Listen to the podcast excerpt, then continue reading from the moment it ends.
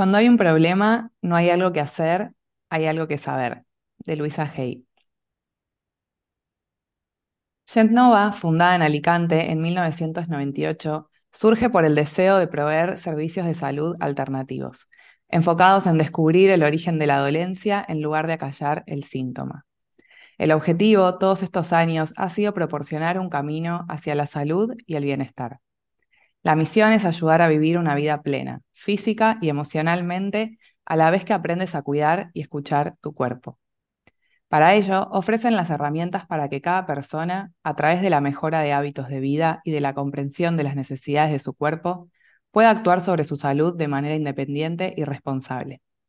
La visión integrativa nos las ha llevado siempre a considerar al paciente de manera holística, como un todo cuerpo, mente, energía, emociones único y maravilloso al que atender de manera individual.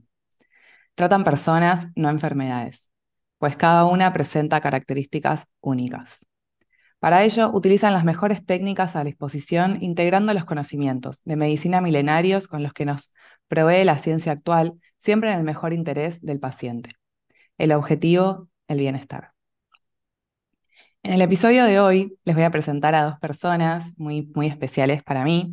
Por un lado está Cris Andreu, que es la CEO de la clínica Gentnova en Alicante y coach de gestión emocional. Y por el otro, Antonio López Postigo, dietista clínico, educador nutricional, experto en microscopía de campo oscuro y en moxibustión japonesa, diplomado en medicina tradicional china, doctor en filosofía y teología y autor de 2 libros. Que esto no lo sabía, Antonio. El hombre frente a Dios y el concepto de libertad en el pensamiento de Jacques Eliul. Perdón si no pronuncio algunas cosas muy bien. Pero bueno, aquí les presento a dos personas que tengo muchas ganas que conozcan todos en el búnker. Así que ahora sí, bienvenidos Antonio y Cris a mi búnker creativo. ¿Cómo están? Hola, Mica, bien. Hola, Mica. Es un placer. Nos hace mucha ilusión.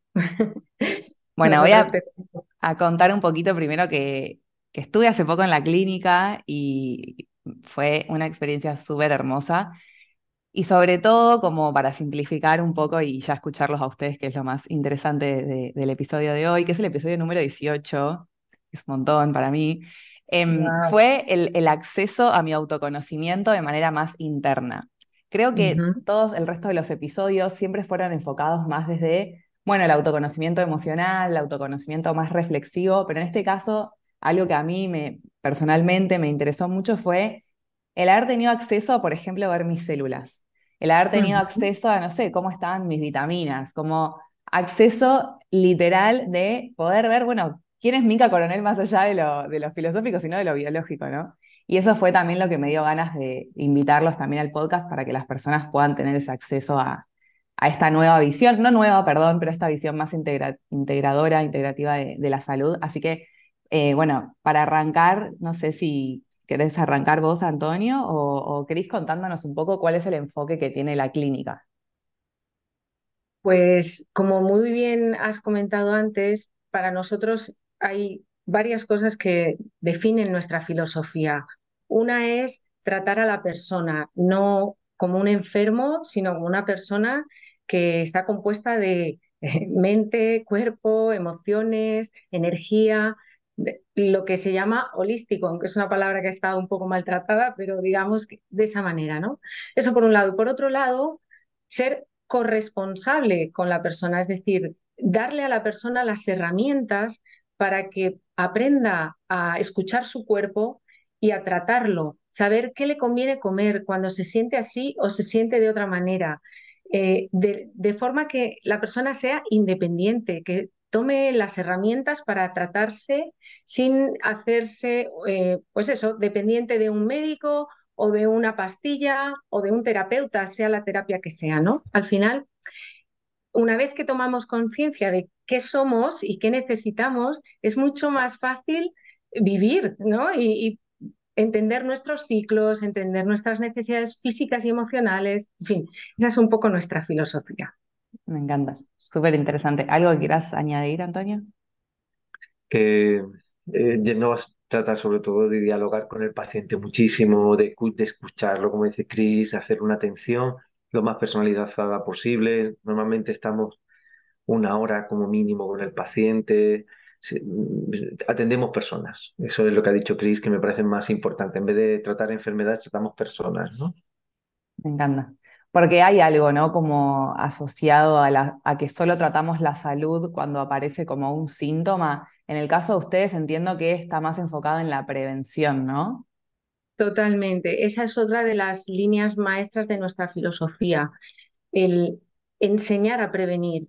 No queremos, aunque muchas veces la persona viene cuando ya está enferma, pero a medida que nos conocen también van trayendo a sus familiares para que antes de que estén enfermos puedan prevenir. Y muchos de nuestros servicios van enfocados a eso, a la prevención. Realmente cuando uno aprende qué necesita comer o cómo necesita vivir, hablando en un término muy amplio de la palabra, es más improbable que haya enfermedad. Habrá ciclos de subida o bajada del sistema inmunológico, etcétera, dependiendo de otros factores ambientales o, bueno, la vida misma, ¿no? No hay suficiente prevención para evitar que la vida pase y habrá momentos en los que pues, un virus nos afecte o una bacteria o lo que sea, ¿no? Pero bueno, en esa prevención nuestro cuerpo estará más preparado y también nuestra cajita de herramientas para saber qué hacer en esos momentos, ¿no? Hay un dato curioso que es que los médicos chinos hace miles de años ya cobraban cuando el paciente estaba sano. Cuando se enfermaba ya no cobraban porque su leitmotiv, su sentido de ser, de practicar la medicina era prevenir la enfermedad. Mientras la persona estaba sana, pues el médico cobraba, pero si no, no. Es un abordaje muy diferente al que hacemos nosotros en la sociedad occidental, ¿no? Y esa es una filosofía que nos ha impactado y que nos gusta muchísimo también, ¿no? Es esa prevención. Cuando aprendemos a escuchar al cuerpo, no solamente, por ejemplo, tú eres experta en la parte emocional, en escuchar tus emociones, ¿no? Pero si vamos más allá y escuchamos también los síntomas, nuestro cuerpo tiene una manera muy clara de dialogar con nosotros, es a través del dolor y a través del placer. Entonces, cuando hay dolor de lo que sea, si lo que hacemos es tomar una pastilla que lo acalle, hemos silenciado el cuerpo y ese mensaje que nos traía desaparece momentáneamente. Claro, en algún momento va a aparecer con más fuerza porque va a encontrar la manera de hacerse presente y eso va a ser inevitable. Es como si hubiéramos perdido la capacidad de dialogar con el cuerpo, ¿no? Totalmente, sí. Totalmente. De hecho, te das cuenta, por ejemplo, cuando tratas a algunas personas y en la entrevista inicial les preguntas sobre cosas que se supone que deben de saber de su cuerpo, como, no sé, por ejemplo, cuánto van al baño o qué aspecto tiene lo que depositan en el baño, o sea, decirlo así, no saben. No tienen conciencia de cuántas veces han dormido mal en el último mes o si beben suficiente agua. Le preguntas, por ejemplo, algo tan sencillo como cuánta agua bebes al día y no tienen conciencia. Estamos tan en la mente muchas veces que no reparamos en algo tan sencillo como es el agua o si respiramos pausadamente alguna vez en el día son dos cosas que si no las hacemos nos morimos inmediatamente, ¿no? O sea, tardamos muy poco en morirnos sin respirar o sin beber agua. Entonces, que no seamos conscientes de cuánta agua bebemos o de si respiramos profundamente o no o cuánto dormimos, dice mucho de nuestra sociedad. ¿En qué anda nuestra mente si no es en nuestra supervivencia básica, ¿no? Y elemental. Comparto todo. ¿Cuáles son como simple los programas que hoy ofrecen como para que si nos están escuchando y dicen, bueno, ok, entiendo la teoría, pero ¿qué sería exactamente lo que puedo ir qué servicio puedo ir como a tomar? Mira, el servicio más completo para iniciar es lo que nosotros llamamos el chequeo general, ¿vale? En este servicio le vamos a hacer al paciente, una prueba de minerales, vitaminas y metales pesados para detectar cuáles son sus niveles en el cuerpo, en los tejidos, no en sangre, ¿vale? Además, le vamos a hacer una prueba mediante la microscopía de campo oscuro, que eso después te lo puede explicar Antonio un poquito mejor, que es ver tu sangre en un microscopio para ver qué formato tienen tus glóbulos rojos o qué cantidad, etcétera, ¿vale?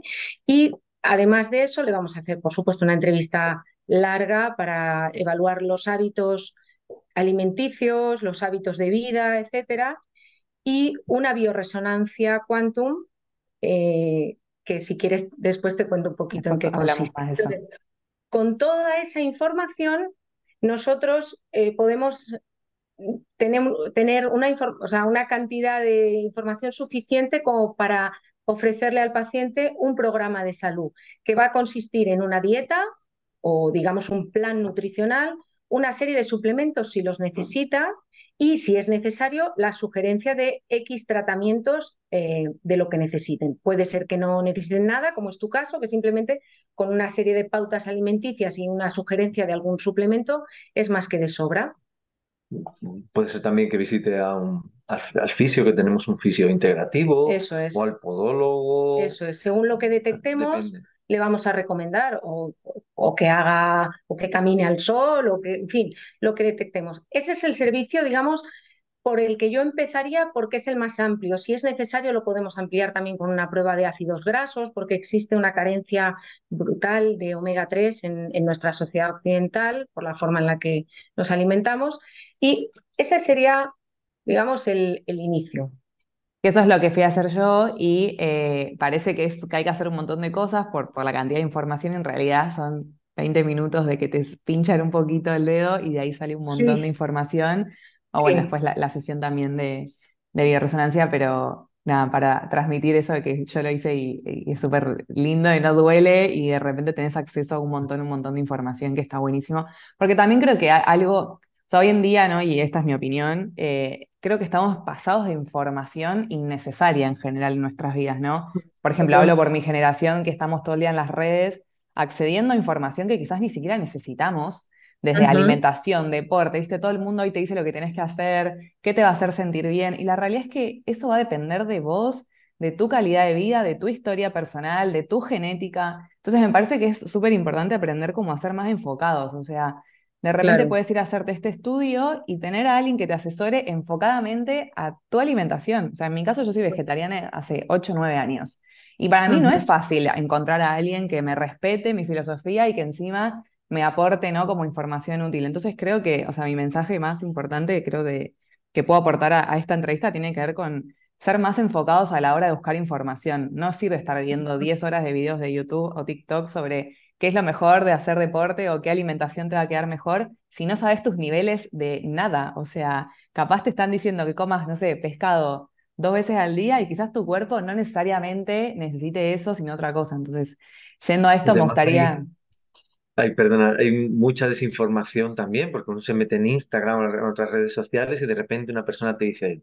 come avena, otro te dice, la avena te sienta mal. Exacto. Otro, come pescado, no, el pescado no lo comas. Otro, come carne roja, no, la carne roja es cancerígena. Entonces tenés un montón de gente diciendo cosas contrarias y gente muy perdida. Y eso tiene un impacto emocional súper alto, porque de repente, por ejemplo, yo como avena a la mañana. Y de repente, claro, otro día había un video que decía eso, no comas avena a la mañana nunca porque es la peor del mundo. Entonces, claro, emocionalmente yo vivo en un pico de tipo, me estoy muriendo, estoy bien, me estoy muriendo. Y de repente, claro, y lo primero que te pregunté, me acuerdo, Antonio, fue, ¿está bien la avena a la mañana? Y es como, bueno, depende, vamos a hablar de tu alimentación. Claro, hay personas que sí, personas que no. Total, claro. Así que, nada, me gustaría, Antonio, que nos cuentes más sobre la visión de la medicina china y sobre la alimentación y como cuál es tu mirada, ¿no?, después de las personas que vas atendiendo. Lo que nos quieras compartir. La medicina tradicional china se basa en un conocimiento milenario que se expresa con un lenguaje que es simbólico y que hay que traducir un poquito a nuestros términos actuales para que la gente lo entienda, pero funciona muy bien. Pensad que hay millones de personas, cientos de millones de personas cuya salud se basa en estos conocimientos. Estamos hablando no solamente de China, estamos hablando de China, de Japón, de Corea, estamos hablando de que hay muchas raíces, muchas ramas de la medicina tradicional china que se orienta sobre todo a regular a una persona, regular los órganos, regular el cuerpo. Dentro de la medicina tradicional china está la acupuntura, se insertan agujas, unas agujas muy finitas en determinados puntos, una serie de meridianos, puntos estudiados desde hace miles de años en tratados de medicina y que funcionan muy bien y que hoy en día se están integrando en muchos hospitales ya, ¿no? Ese tipo de visión. Vemos en terapias oncológicas donde después de una quimio para que la gente no vomite y tal, pues hay en Estados Unidos conocemos algún importante hospital que tienen sus acupuntores, le ponen las agujitas, la gente ya no vomita tanto, se encuentra un poquito mejor. Es decir, que se puede integrar perfectamente con la medicina, ¿no? No que se practica en Occidente, aportando muchísimo. Entonces nosotros lo que hacemos es intentar regular a la persona, intentar que la persona se equilibre, intentar que esa persona tenga una mayor energía, que solucione problemas, cualquier tipo de problema de salud, cualquier tipo, podemos ayudar en casi cualquier tipo de problema de salud. No podemos solucionar todas las cosas, pero sí que podemos ayudar, ¿no? En todas las cosas. Y me resulta muy, muy atractivo que una persona desde lo natural, desde un conocimiento, por ejemplo, fitoterápico, utilizando plantas medicinales y tal, pues hay personas que regulan determinados problemas que son crónicos. Tú piensas en una cosa que es espeluznante cuando la apuntamos, ¿no? La mayoría de las personas tienen, la mayoría de la gente en el mundo se muere por enfermedades crónicas no transmisibles. ¿Y cuáles son las enfermedades crónicas no transmisibles? Son las enfermedades que tienen que ver no con un virus o una bacteria que entre y me produce una infección aguda. No, no tiene que ver con eso. Tiene que ver con el estilo de vida, sobre todo. El entorno, lo que nos rodea. Si hay pesticidas en una población, esa población se verá afectada por esos pesticidas. El entorno, la calidad del aire, la calidad del agua, los metales pesados que puede haber en el agua. Todo ese tipo de cosas, ¿no? Esto produce una serie de enfermedades que van desde el cáncer, enfermedades pulmonares, enfermedades cardiovasculares, la diabetes, enfermedades hepatológicas, esteatosis hepática también muchas veces. Por esa causa se muere el 71% de las personas que se mueren en el mundo. Estamos hablando del 71% de las muertes del mundo, de alguna forma podrían prevenirse. Y esto es algo terrible, ¿no? Que en el mundo haya cientos de millones de personas que mueren todos los años por este tipo de causas, cuando se puede prevenir. Nosotros tratamos a ese 71% de muertes del mundo, según la OMS, que las ayudamos a que no entren dentro del 71 las personas, ¿no? Ayudamos a que puedan... No podemos evitar la enfermedad, pero sí que hay enfermedades evitables. Entonces, ese tipo de enfermedades evitables es lo que nosotros nos pasamos para tratar. Y los tratamos utilizando, por ejemplo, la microscopía de campo oscuro, que tú misma viste, ¿no? Sacamos una gotita de sangre del dedo, la ponemos en un porta, en un cristalito, lo cubrimos, lo ponemos en un microscopio que tiene una singularidad, se llama... tiene un condensador de campo oscuro. ¿Y esto qué es? Pues un microscopio normal funciona con un campo claro, es como si viéramos de día, ¿vale? De día que vemos, miramos al cielo y vemos las nubes, los pájaros, vemos cosas interesantes. Pero cuando se pone interesante el cielo y vemos muchas cosas es de noche, porque vemos las estrellas y vemos un cometa y vemos si hay un fuego se ve mejor y si hay cualquier cosa se ve mejor de noche. Bueno, pues a través de eso nosotros podemos ver la morfología de la sangre y en la morfología de la sangre podemos ver cómo están distintos órganos. Si el riñón está funcionando bien, si no está funcionando bien, si el hígado está funcionando bien, si no... Y eso si hay mucha insulina, literalmente con la forma, o sea, cómo nosotros observamos la forma de la célula, ¿no? Exactamente, eso sí, es. Sí. Mira, una persona cuando viene a la consulta y ponemos sus células que se ven, las células vivas, ¿no? La sangre está viva cuando la estamos observando. Y vemos las células arrugaditas y le preguntas, oye, ¿no has bebido, no? Últimamente, ¿o has tenido diarrea? Y normalmente la persona te dice, sí. Oye, ¿cómo lo sabes? Pues fíjate la forma que tienes tus eritrocitos, los glóbulos rojos, que están arrugaditos, o cómo están apilados, ¿no? Que nos pueden decir si hay inflamación intestinal. Entonces utilizamos unos medios que no son invasivos, son muy levemente invasivos, pero que nos pueden dar mucha información y nos podemos adelantar muchísimo a ciertos problemas que pueden aparecer luego de enfermedades como las que hemos dicho, ¿no? Y cuando la persona, vos les das como consejos o les das como una dieta que pueden seguir de cambios alimenticios, ¿Cuánto tiempo tardás como en ver el cambio o si la persona se lo toma en serio, ¿no? Obviamente, y se compromete? ¿Nos podés contar como algún ejemplo o más o menos para tener noción del impacto que tienen los cambios alimenticios? 15 días, en 15 días ya empiezan a notarse cambios. A partir de 15 días ya empiezan a notarse cambios.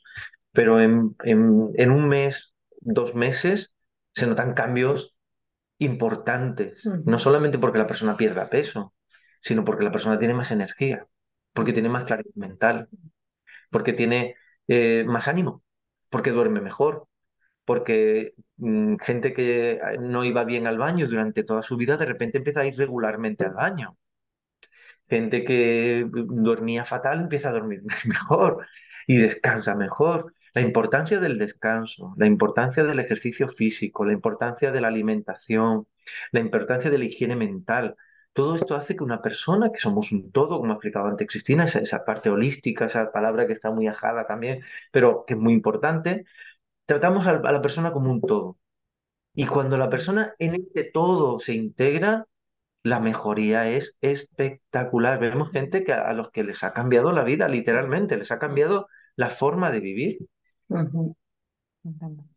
Bueno, gracias. Gracias por compartirnos esto. Me gustaría que hablemos un poco, Cris, de biorresonancia. ¿Nos querés contar qué es?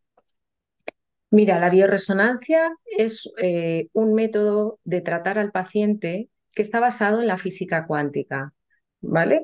Data de principios del siglo XX y, para hacerlo muy sencillo, consiste en lo siguiente. Nuestro organismo emite una serie de frecuencias electromagnéticas, nuestros sistemas, el sistema circulatorio, el sistema linfático, el sistema nervioso, etc.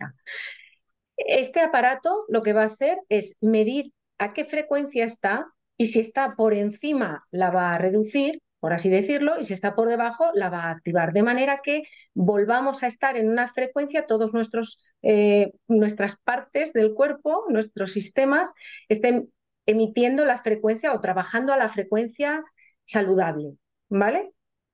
Cuando nuestro organismo está trabajando a la frecuencia saludable, todo se resuelve, porque todas estas técnicas lo que van es a apelar a la capacidad de autorregeneración del cuerpo, la capacidad de autosanación que tenemos cuando el cuerpo funciona bien, porque el cuerpo es una máquina fantástica.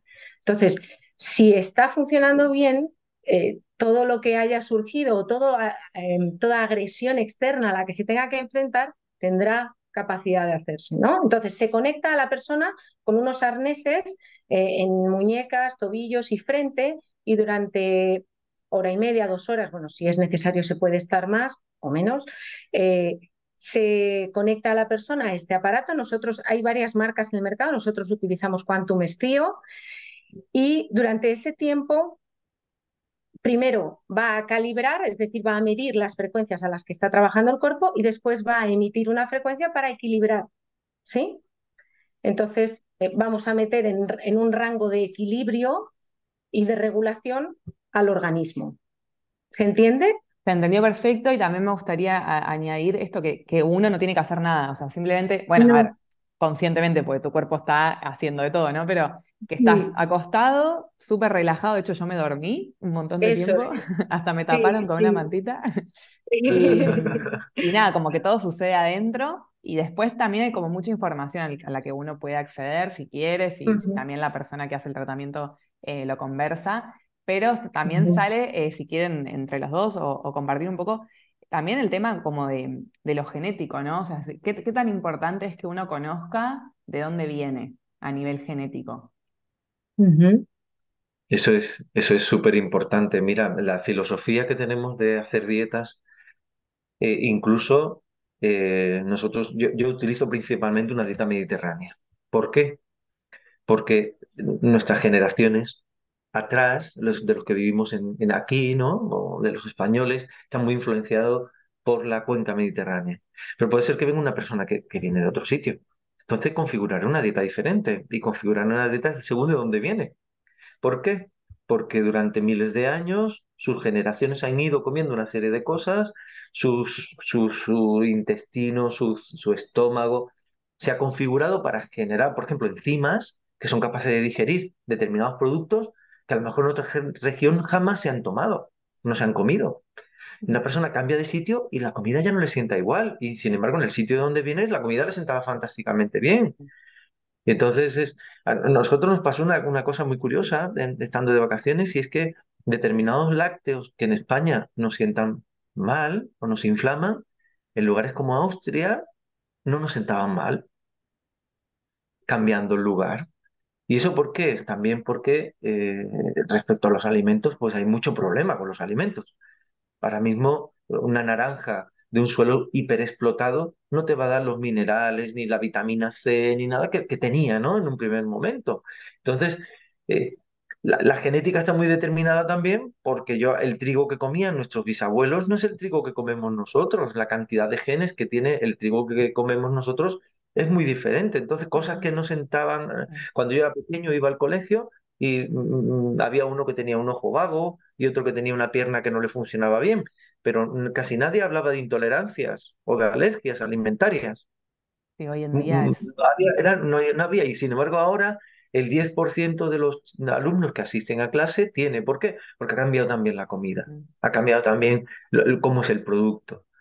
Nosotros incidimos en comer siempre unos productos de calidad muy buenos, porque que se parezcan mucho a aquellos, volviendo a la genética, ¿no?, a aquellos productos que comían nuestros abuelos, ¿no? Un trigo antiguo, una espelta que no ha sido muy modificada, que sienta muy bien una tostada y que te lo comes, sí, con un poco de aceite de oliva. Hoy en día decimos como, bueno, vitamina C, voy como una naranja, pero la realidad es que no sabes si esa naranja realmente viene de la tierra o tiene, no sé, un montón, claro, de químicos y cosas, y te va a aportar eso, ¿no? Entonces es como difícil. Es terrible ver como muchas veces los alimentos no han tocado tierra. Hay alimentos que no han tocado, están sembrados en geles, se les aportan una serie de cosas, pero incluso las tablas de las que disponemos los dietistas para hacer las dietas, que a veces tenemos que complementarlas con complementos alimenticios, vitamínicos o minerales, porque según donde compres, pues no está tampoco muy bien. Mira, una naranja o una manzana, hay que lavarlas muy bien antes de comer. Porque los pesticidas, que son fantásticos para prevenir plagas y cosas, pues claro, cuando los metemos dentro del cuerpo resulta que no son tan fantásticos, ¿no? Entonces, todos los cultivos de proximidad, el cultivo ecológico, los alimentos de primera calidad, de suelos ricos, de suelos bien, que es donde se hagan barbechos, donde una integración con la naturaleza, que es realmente de donde venimos. Nosotros hemos estado integrados durante miles de años en la naturaleza. Y ahora nos desintegramos de la naturaleza y nos desintegramos también físicamente. Aparecen un montón de enfermedades raras y cosas porque no le hacemos caso al de dónde venimos, que es tan importante. ¿Qué ha pasado durante los últimos miles de años? ¿Qué hemos comido? ¿Qué comieron mis antepasados? ¿Por qué tengo un tipo de sangre o tengo otro tipo de sangre? ¿No? Que es muy interesante. Entonces... eso tenemos que verlo, vigilarlo, y nosotros lo tomamos muy en cuenta en nuestras clínicas. Para nosotros es muy importante esa visión integradora e integrativa, ¿no? Esas dos palabras que son tan importantes. Hay un montón de alimentos a nuestra disposición cuando entramos en un supermercado que realmente no son alimentos, son productos de la industria alimentaria, que es diferente. Y que, bueno, se permiten por una serie de intereses económicos, etcétera, pero que para nosotros, para nuestros cuerpos, nuestro cuerpo no reconoce las sustancias que le metemos. Cuando tú lees una cosa en los ingredientes de un producto X, que dices, esto no sé dónde lo recogerías hace 200 años, ¿no? ¿En qué planta o en qué animal o en qué superficie recogería esto? Porque esto se ha creado en un laboratorio. Entonces, eso el organismo no lo puede reconocer, por no hablar de, bueno, la cantidad de microplásticos que hay en un montón de cosas, ultraprocesados, etc. Entonces, bueno, sin volvernos locos, porque vivimos en el mundo en el que vivimos y nos va a hacer mucho más daño que nuestra mente se vaya a la obsesión por lo natural y tal. Eso va a ser más perjudicial que comernos un donut, ¿vale? Pero, insisto, sin volvernos locos. Sí, para nosotros es una invitación a ir poniendo conciencia en aquellos cambios que están a mi alcance y que son viables para mí, que no son difíciles, ir poco a poco, sin culpa, sin obsesión, sin rayarnos. A ver, ¿qué puedo hacer? Bueno, pues Pues es importante lo que como, claro que sí, pero también es muy importante lo que pienso. Total, total, total. No, y los vínculos, y hay un montón de cosas, ¿no?, que podemos entrar en. Claro. Tengo que decir, en defensa de las rosquillas y los donuts y ese tipo de comidas, tengo que decir que no engañan a nadie, porque es justamente un cero. Nutricionalmente es un cero. Nutricionalmente, ¿qué me aporta? Azúcares. Me aporta, pero no me aporta fibras, no me aporta vitaminas, no me aporta minerales. Una cosa es comer y otra cosa es nutrirse. Eso. Son dos cosas diferentes. Entonces nosotros enseñamos a la gente a nutrirse. Y los enseñamos. Realmente, cuando llevan un tiempo con nosotros, ya ellos dicen, oye, me he salido de la dieta que me has puesto, pero he tenido en cuenta y siguen bien. Y no cambian de peso. No hay efecto rebote, por ejemplo. Se han perdido unos kilos porque tenían por salud que perderlos. Después no los recuperan con facilidad, ¿eh? Incluso si se salen de la dieta. Porque se están nutriendo, han aprendido a nutrirse y han aprendido a abandonar alimentos que no sirven. No, y yo creo también, y esto yo de hace, no sé, 10, 11 años que estoy como en las medicinas alternativas y todo. El otro día una amiga me decía que soy como la dealer de las terapias alternativas porque me la paso recomendando que esto, que lo otro. Y yo creo que, o sea, a mí personalmente, que vengo de un país muy carnívoro y de padres como que siempre me impusieron qué comer, yo creo que mis cambios siempre fueron sustentables porque fueron con conciencia. O sea, nunca me obligué ni me exigí nada, soy cero exigirme. De hecho, este año empecé a comer fuet porque lo sentí y lo quiero y me gusta. Y es como re loco, pero en realidad si entendés con conciencia lo que te hace bien, ¿por qué dejarías de hacerlo? Y creo que es una metáfora para todo, ¿no? Si encontrás a un amigo que te hace bien, ¿y por qué vas a dejar de ser su amigo? Bueno, la alimentación es lo mismo. Si encontrás, no sé, una fruta que te cae bien, ¿y por qué la vas a dejar de comer? Entonces tiene que ver con hacerlo, yo creo, desde el amor y el placer también de... Está bueno alimentarse bien, o sea, está bueno hacerte bien, es amor propio también. Y creo que estamos todos aprendiendo a querernos, pero la alimentación para mí fue una de las muestras de...